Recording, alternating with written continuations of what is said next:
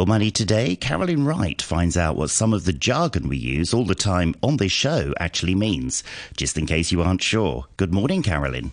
Good morning. I'm joined again today by Steffanie Yuen, who's the head of Hong Kong at Endowus, to start a new series of chats delving into some of the jargon you regularly hear on this show, but not everybody is totally familiar with. Thanks for coming in again, Steffanie. Thank you, Caroline. Hi, everyone. Let's kick off today's episode with some key macroeconomic terms. And of course, recession is one of the words we have heard all the time this year.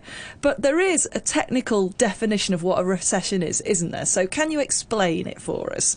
I think we always hear a lot about recession on the news, but what exactly is recession? There is a technical threshold in terms of when economists say, okay, a economy goes into recession, and that that means the economy consecutively for two quarters, the GDP contracts.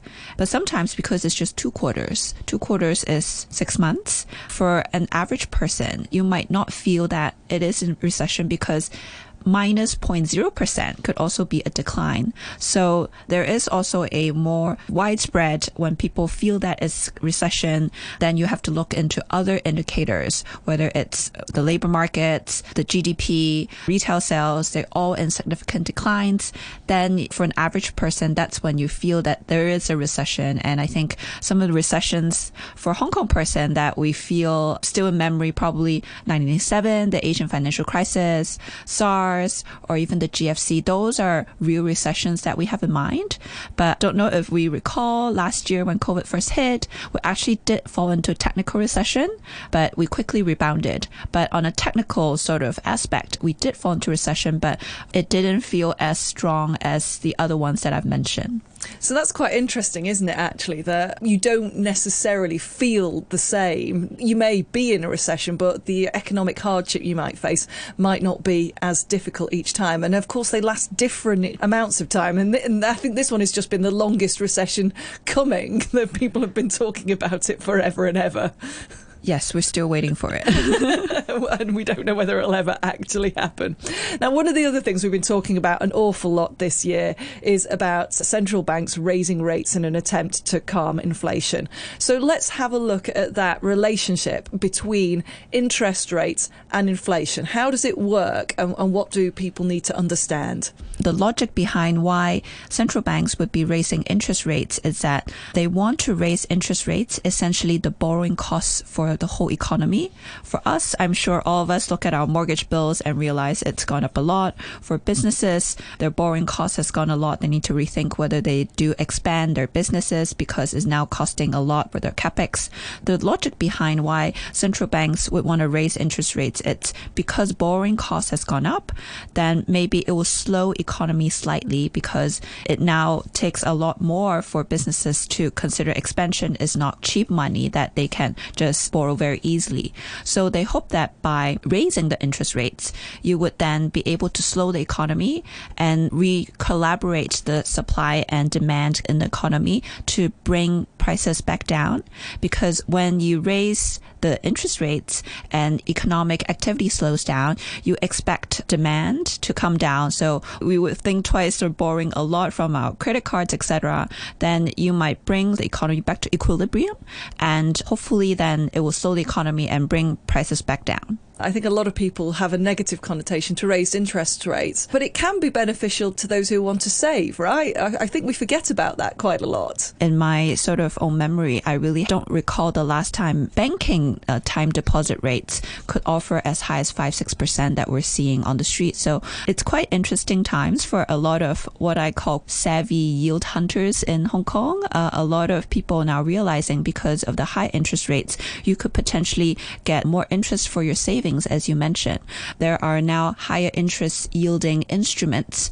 If you don't want your savings be locked up in a fixed deposit, there are other more options with liquidity that you can consider, whether it's a money market fund or other options or uh, fixed income funds. But as I mentioned uh, time and time again on my series on this segment, is that you really need to think about what is your objective, what is the objective of this pot of money, whether it's your liquidity needs, whether it's long term investing or this is part of money for monthly cash flow obligations.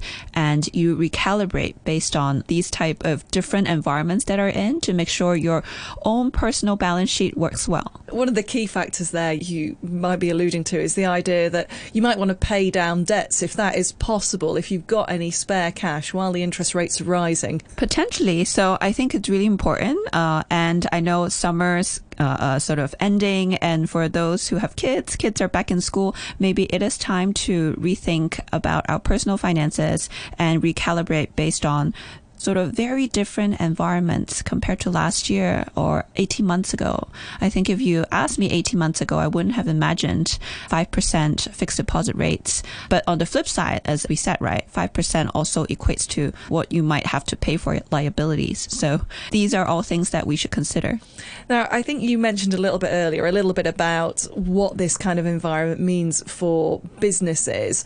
But I'd also like to take a little bit of more of a look at what happens to people's pockets when we talk talk about inflation, this is the price of day to day goods, isn't it? So a lot of us are probably seeing the cost of your basket of groceries increasing quite a lot. How long might that go on for? You know, and what should people be bearing in mind around that? Are, are these efforts, when we see the interest rates going up, are we likely to see the prices of our grocery bills or our fuel bills coming down anytime soon?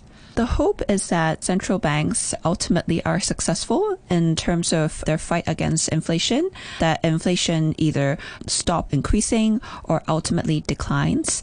But no one has a crystal ball. We don't know how long it's going to last. It's always good to make sure you have a liquidity pocket to make sure that um, you have some buffer for your own expenses. So on a day to day, as an average person, I think in a high inflation environment, it is important to review your expenses as well to see if you factored in the, the extra 5%, extra 10% that goods are, are costing more these days. One other term that I've heard mentioned quite a few times on uh, Money Talk recently is stagflation, and people suggesting that the US could be headed for a period of stagflation rather than recession.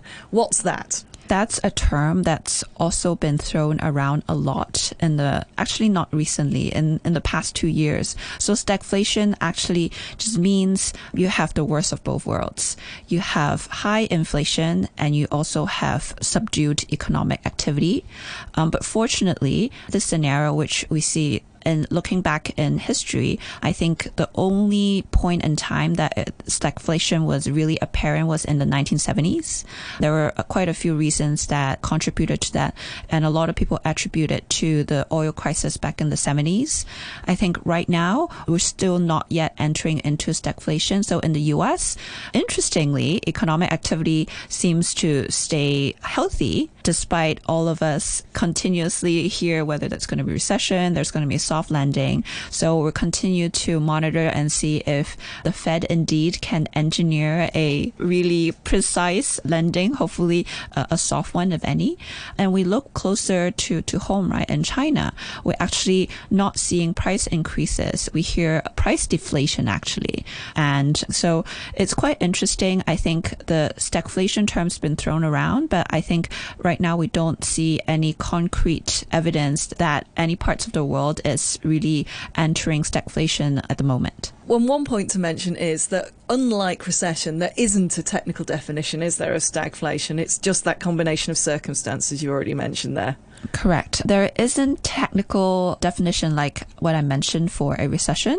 I think it, it is just a nice term to float around, right? Stagflation. It just sounds very interesting, but um, there is no technical definition. But I'm, I'm sure if we see a sustained period of high prices and low economic activity, then we'll see stagflation term uh, being thrown around again. Thank you for explaining all of that. And we'll move on to some more jargon next week with Steffanie Yuen, head of Hong Kong Endowus. Thank you, Carolyn.